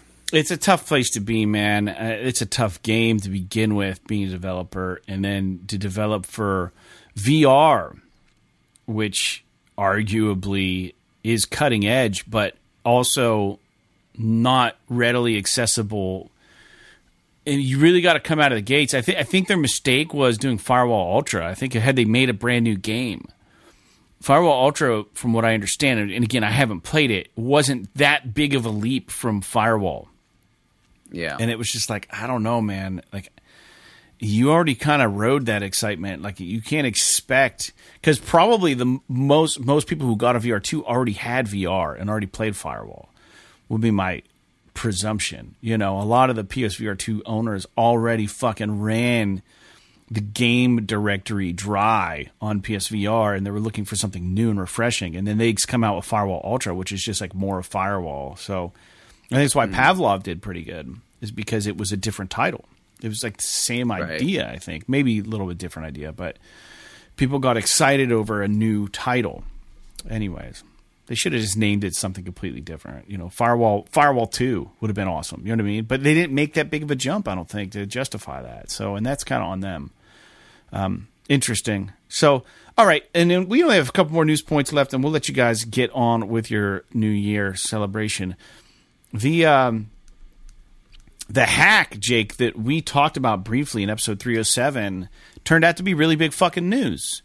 Um, I'm glad we covered it last episode, that we talked about it. We were probably one of the first to talk about it on a podcast, but um, Insomniac was hacked, and they, they did recently respond to that hack uh, publicly. And I just wanted to read their response since we did cover this last episode.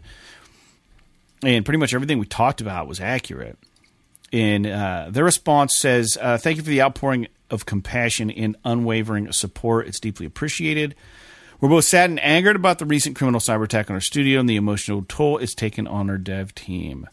We have focused inwardly for the last several days, support each other, and we are aware that the stolen data includes personal information belonging to our employees, former employees, and independent contractors.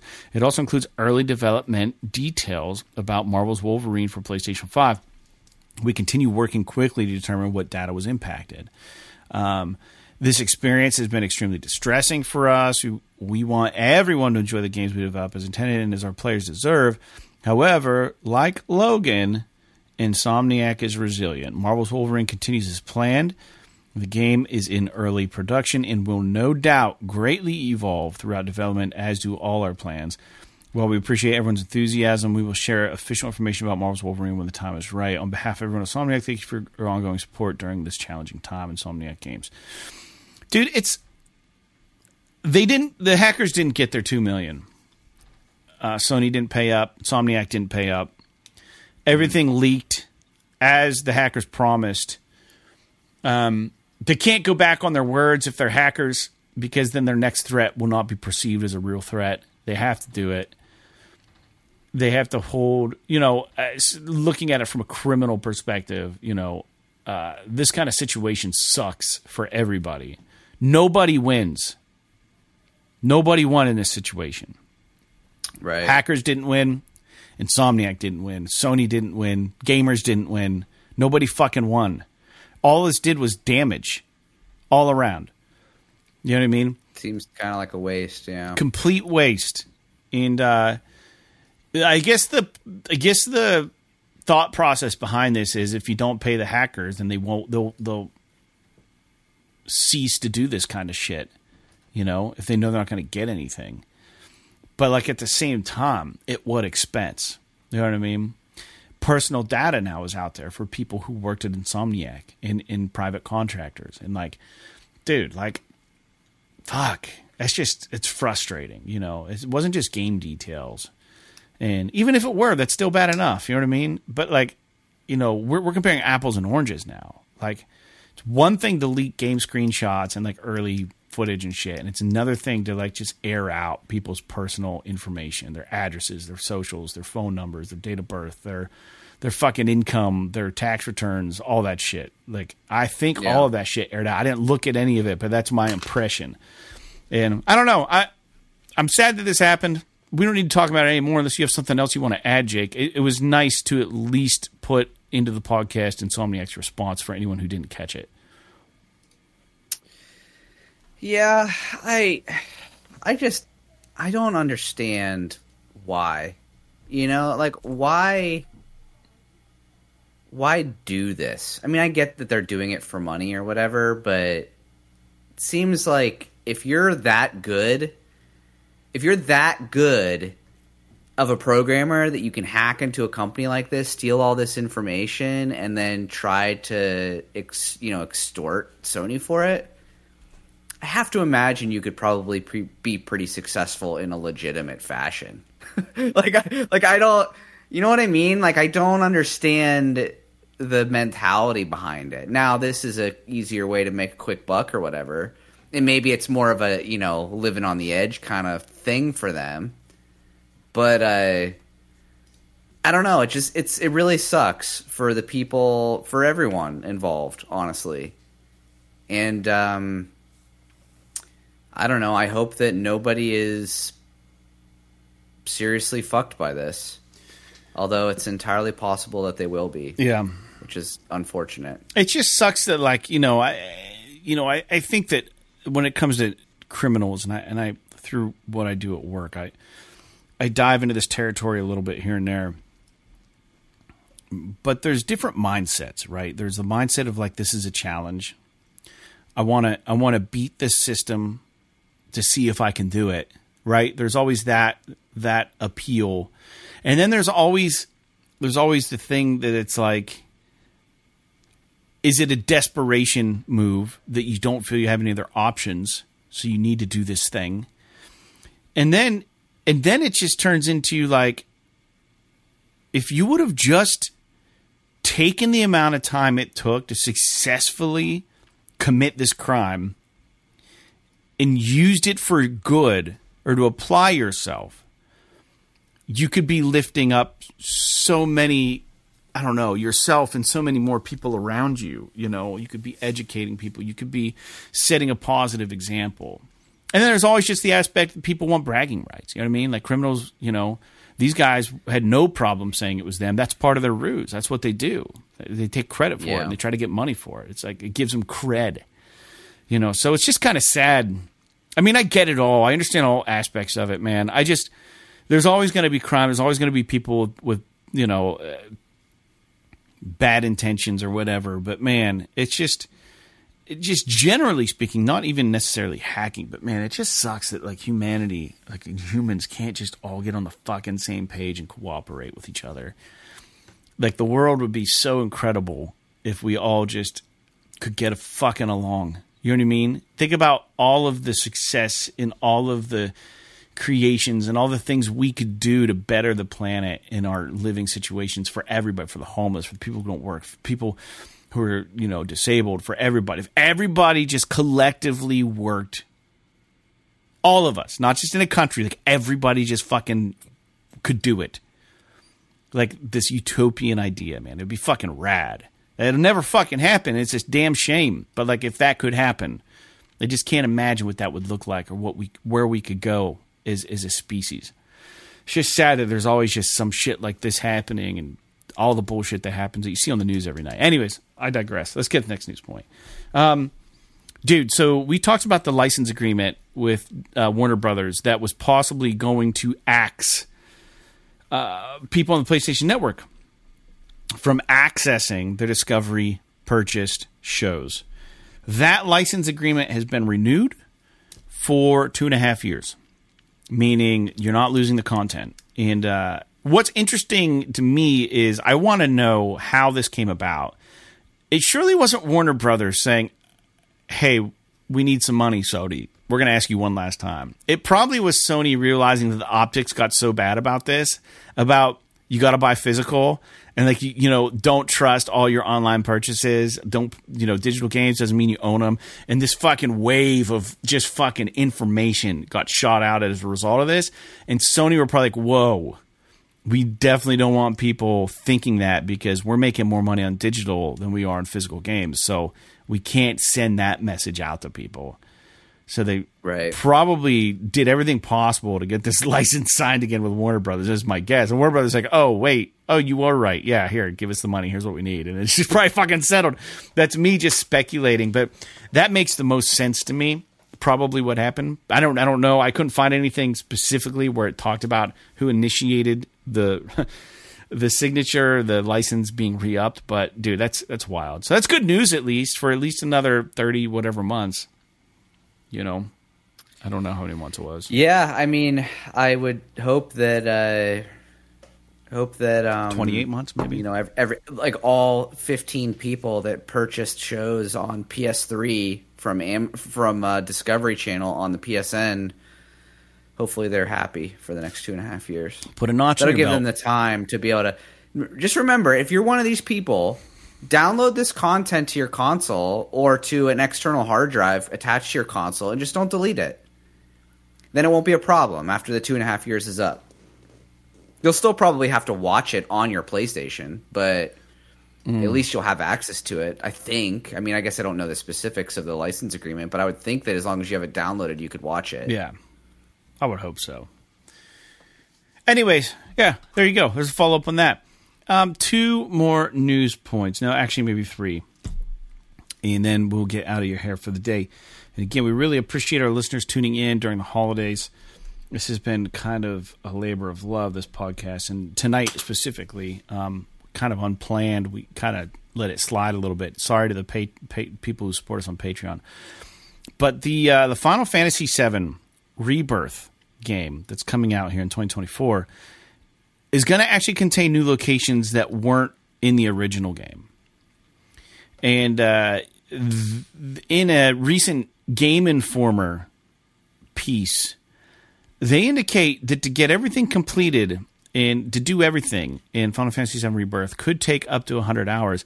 However, don't be scared. The main storyline is going to be 40 hours, roughly. So I saw that 100 hour thing on a news post and I was like, fuck, I don't want anything to do with this. And then I saw later there were like 40 hours for the main story and I'm like, that's still long as shit. But I suppose for Final Fantasy VII, I can do it. I'm sure that's kind of inflated, but I think even I think when I did uh when I did the Final Fantasy remake playthrough this year with the intergrade stuff, I'm pretty sure blasting through it, it still took me 40 hours to do that. So it's probably about the same length as the first game. Good. Would be my guess. Yeah, you're probably right. I'm excited for this game. Uh, I still need to Me play too. 16, dude. It's good. You should try it sometime if you can. I would love to. That backlog just gets bigger and bigger. So, Yeah. two more news points, real quick. And this didn't seem like newsworthy, so I was going to leave it out. And then I thought about it, and I was like, this is something. So, according to Push Square, Sony patented a technology that appears to be somewhat like a way to make the difficulty of games adjust in real time to the player's ability. So, a dynamic difficulty, I'll have you. So, you don't set the difficulty up front. You don't say easy, normal, or hard, or extra hard. It's just like the game almost tailors to your difficulty tailors to your ability. Some people may love this, but I have opinions on this. And it's like if the game always tailors to my ability, gets harder when I get good, and when I when I don't do good, it gets easier. And it does so in such a seamless way. It's going to create the illusion that I'm good at fucking video games. And I I don't I like a challenge. I, I like to be able to set this up. If this is just in, in addition to easy, medium, and hard on a game difficulty meter, like, oh, you don't want any of that? We can do dynamic? Okay. But like, if their games just start getting rolled out with no options and they're just like, dynamic, dynamic, dynamic, dynamic, AI is going to figure out your gameplay style and you're just going to fucking get a tailored difficulty. How's that going to work with games like, they're not, they're obviously not going to integrate it, but like, you know, you think about these from software games, like you can't fucking have that in those games. You can't have that in Mega Man. You can't have that in Castlevania. You can't have that in Cyber Ninja You- or Cyber I Shadow. have to imagine. I have to imagine it's going to be, uh, maybe optional for third-party developers and maybe even uh, like can, like configurable, like you could turn it on or off. You know what I mean? Like I, I have Yeah. to be.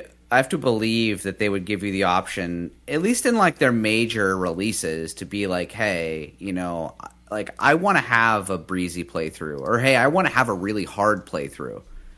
You know, like I, I, it to me, I get the, the, maybe the idea behind having something like this, but for me, the whole point of having a selectable difficulty is so that you can choose the way that you experience the game. Right. It's not just so you can Beat it. get through it. Like, yeah, I get it that some people easy mode might be very hard for them because they're not good at games, and some people hard mode might still be easy for them because they're really good at games.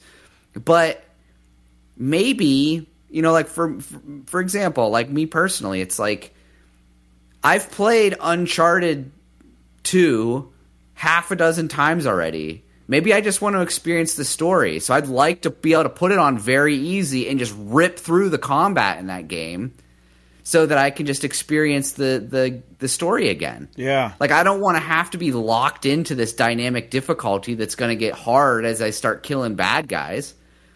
You know, like that to me it just it's not for me, but I think that it's something that it's probably not going to impact us in that negative of a way, I don't think. It's going to have to probably be configurable, I would think. Right. I hope you're right. And I'm all for innovation, you know, but like, yeah, you put it well, man. I, I just, I want to still be able to select a difficulty, you know. I can't imagine a future where it doesn't, where we don't have that option, but at the same time, I kind of can, you know, like it could be just game development. Listen, you guys don't have to make things harder or more difficult. Like we've got this AI thing that runs in the background that just tailors the game to the player. So you don't have to fucking worry about how many enemies.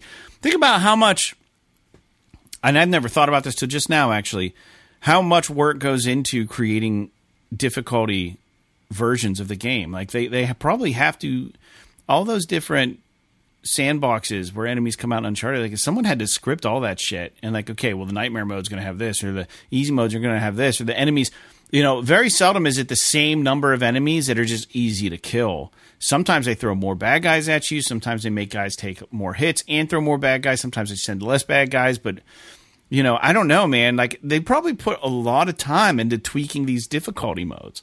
And if a studio's given the opportunity just to fucking throw in dynamic mode and not even fucking tweak anything, like here, just throw this in, this is going to handle it for you, that would look really fucking appealing to some studios.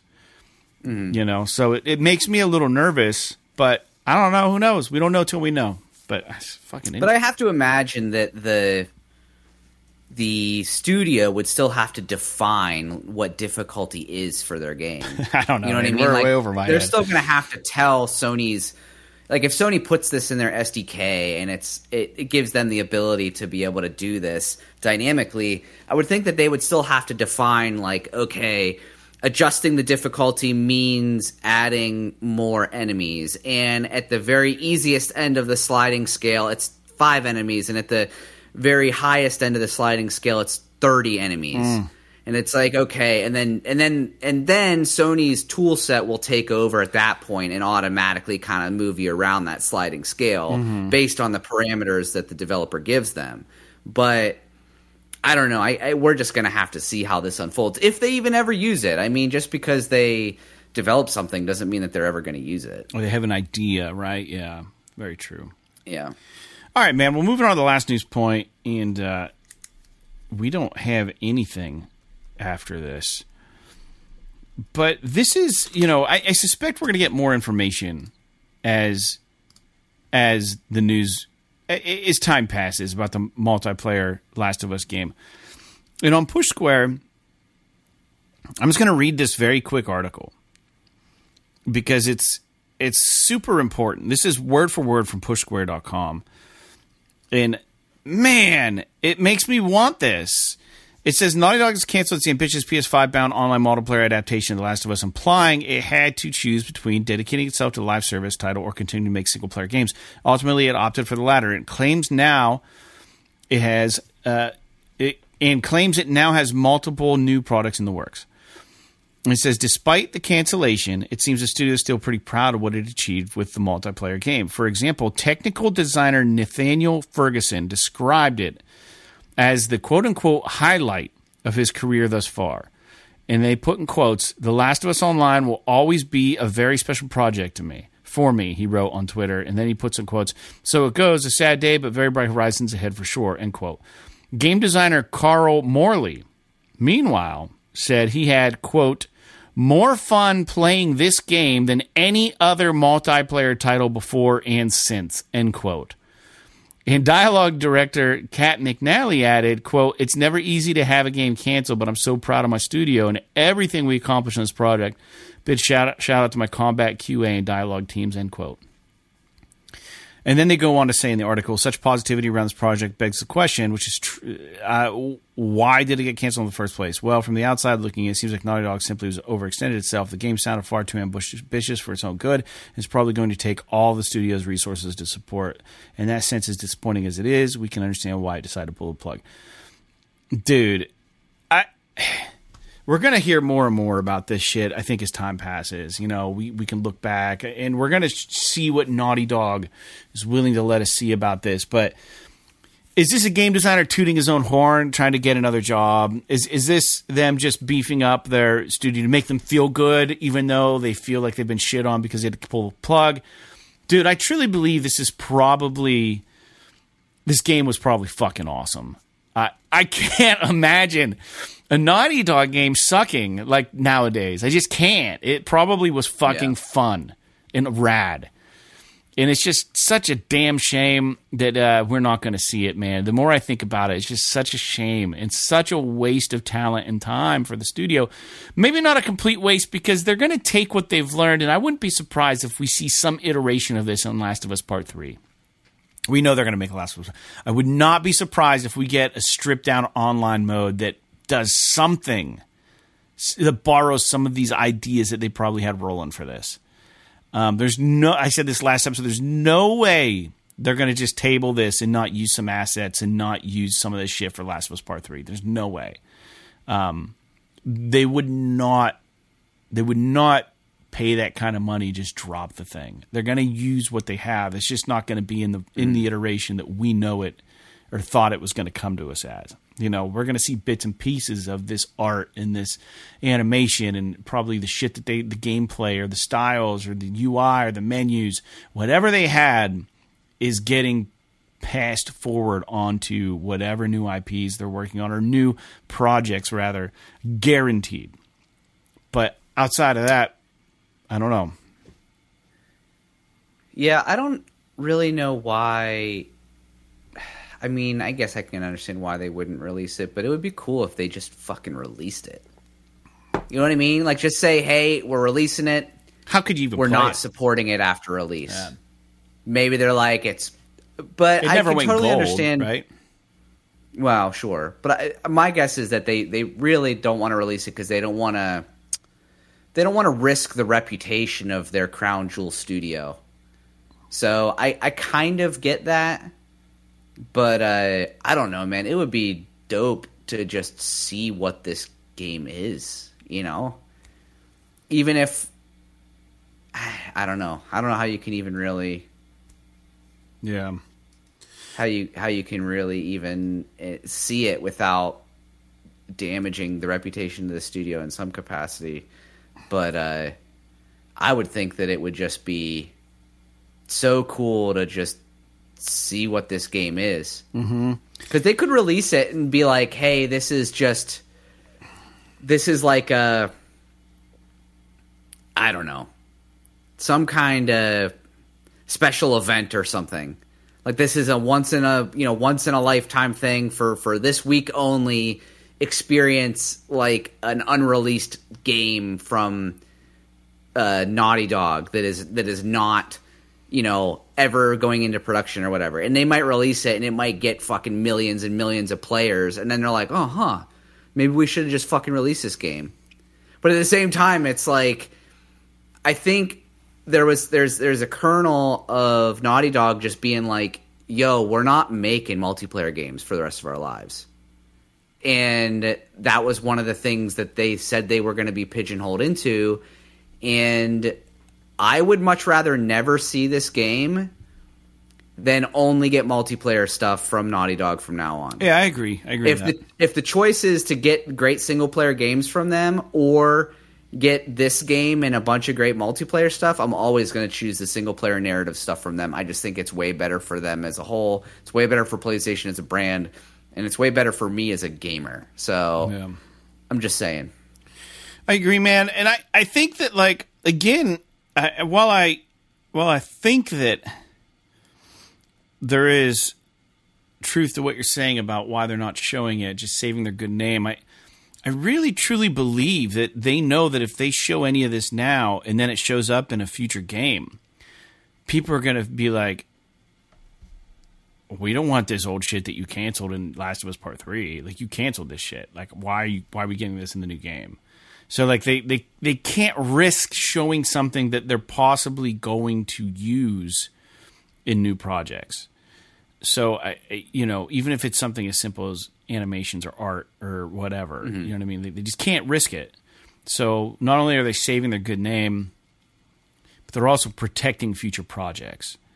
And I right. and and I think the problem is is that if they were third party, and this shit blows over in ten years from now, uh, I I could see them as an honor, or maybe in five years from now, as an honor to everyone who worked on this game, a documentary or something on this shit. You know what I mean? Like, here's what happened. Like, just even a YouTube thing from from the studio. Like, this is what we're working on. Here's some screenshots. Here's some video of us play testing it. Here's here's what we had. Now let's take a deeper dive into why we had to cancel this. You know what I mean? And make it a fucking series or something, which would be really informative and open and transparent. I think it would it would lend a lot of good faith to the studio. But because they are Sony owned, I don't think we're ever gonna fucking see much more on this, except for shit mm. that hmm. leaks or investigative reporting or you know, maybe disgruntled employees that share information after they leave the studio. Like, I think it's going to be buried. And if anything, once the new projects come out, I could see maybe Naughty Dog coming out and being like, you know, we used a lot of the fucking textures or a lot of the art or some of the art or the shit that we were working on for factions and we were able to use that art to help drive this this stage or this level or this part of the game and like this online portion of whatever you know we learned and it, it could just be verbatim cut for cut factions, but not be sold as a live service thing. It could just be baked into the next game. You know? Yeah, and that's probably what they'll do. I'm guessing. Um, so we'll just have to wait and see. Yeah, I don't, I but yeah, this know. is uh, an interesting story, mm. I suppose. Mm-mm-mm. Mm-mm. All right, Jake. Well, that's it, man. That's all we got for the podcast. I want to thank everybody for tuning in for a good year of PS This Is Awesome, a PlayStation podcast. You guys know we're underdogs. We don't have a huge listener base. I probably shouldn't even say that because if you're listening now, you're like, fuck, man, I listen to these losers. They don't have much of an audience. I'm going to hop ship and go find someone who does. Uh, we are building our community. And uh, we've always been transparent with our listeners that we're we're small dudes and we we don't break news. We just talk about news. Jake and I try to create, uh, as we've been told, uh, a cafeteria setting where we sit down at our table, let's talk video games, let's, let's share our opinions on this shit, and let's get the uh, let's get the feedback and the comments coming in again. Um, it was really nice hearing from everybody. We hope you all had a really nice Christmas or holiday, and uh, we hope that you're all able to wrap up 2023 in a in a warming, loving way with your family and your friends. And and uh, we do appreciate you tuning into us every week. And apologies that the show's a little late but we had to make it happen. And uh, I hope that you guys join us next year. You know, we'll be back next year with more episodes, and uh, we're going to keep this this ship, uh, you know, going through um, to the unforeseeable future. You know, we're going to keep rolling. So, Jake, before we get out of here, would you like to say anything to the listeners, or uh, are you ready to go put that VR headset on? Let's see. Do I have anything that I wish to discuss? I don't know that I do. I think that everybody should. Uh, I hope everybody had a good holiday, like you said. Um, hopefully, people are able to take a break and get some gaming in or whatever. I'm looking forward to going through the rest of my vacation with some, hopefully, some heavy video game time. I'm trying to limit the amount of stuff that uh, like uh, I'm trying to limit the amount of responsibility type stuff that I'm doing just because I need a break. Um, I actually have I'm so excited. I have a massage scheduled for tomorrow. Wow.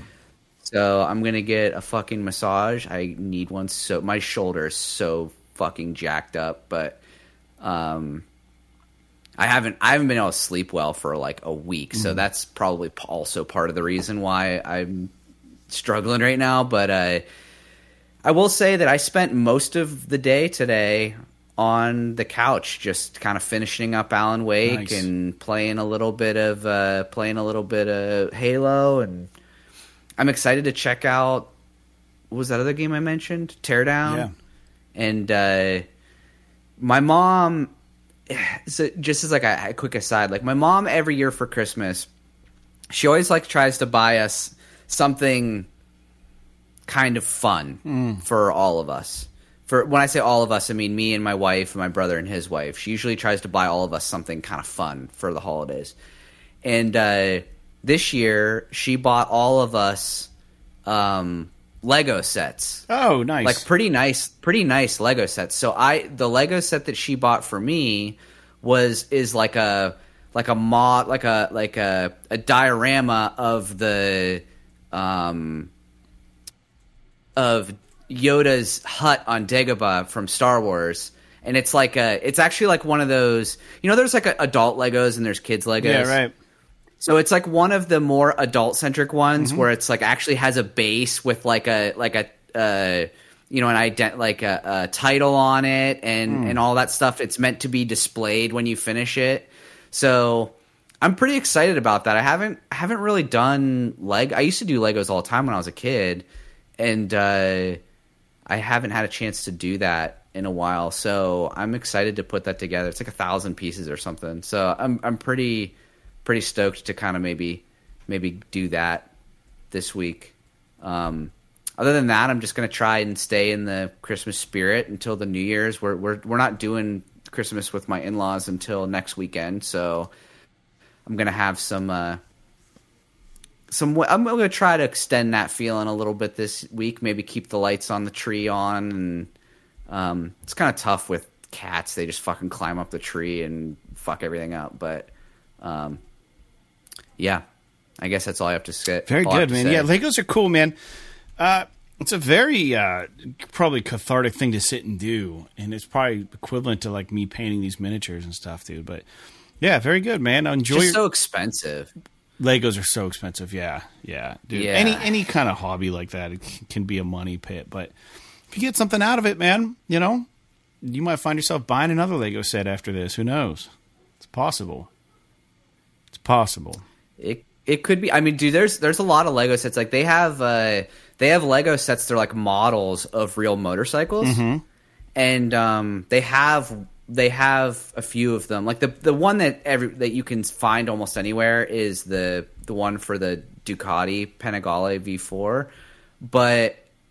Uh, they, I think they do make them for a bunch of different ones, and my brother was telling me that he found one that was like the same model of motorcycle that uh, track bike that I have but he said it's like it's like three hundred dollars to just for like a fucking Lego model of a motorcycle, and it's like yeah, it's big, it's like a foot long, it's not like a small little Right. thing, but still, that's so much money. Yeah, dude. Uh, this guy that I know um, has tons of Lego sets that he's put together, like the Death Star, and like, dude, just huge.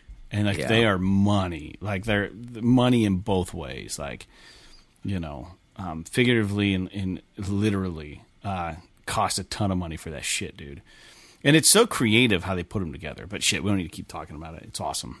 So, all right, everybody have a good night tonight. Thanks for tuning in. PS is awesome. Episode 308. We'll be back next week. And uh, let us know what you enjoyed um, as a PlayStation gamer in 2023 and in games in general. Write into the show as always. And uh, stay safe out there. We will talk to you soon. So, like Qbert, Quantum Error, and Quell Memento. P.S. This is awesome. It's awesome.